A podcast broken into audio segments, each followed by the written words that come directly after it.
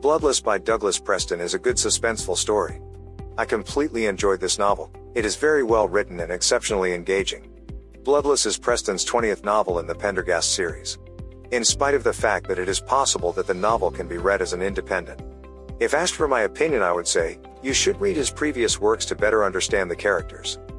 FBI Special Agents Coldmoon and Pendergast, alongside Pendergast's ward, Constance Green. They all are apparently heading home in the wake of settling their most recent case in Florida when they are unexpectedly rerouted to Savannah where there have been two horrible homicides by exsanguination. The Savannah vampire at work? Or something much more evil?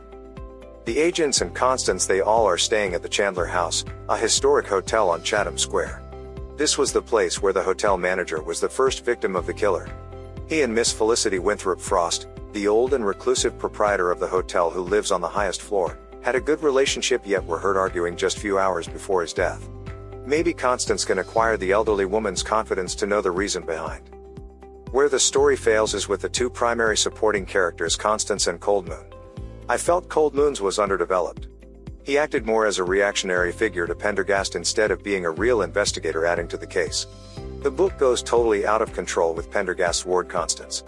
While it is reasonable that the writer need to present a female person in the image, the FBI could never endure having an unapproved individual on location.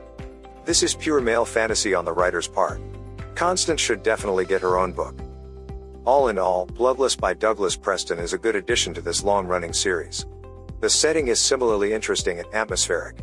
Apart from the issue I have already discussed regarding characters, rest others are entertaining. The ending was very intriguing.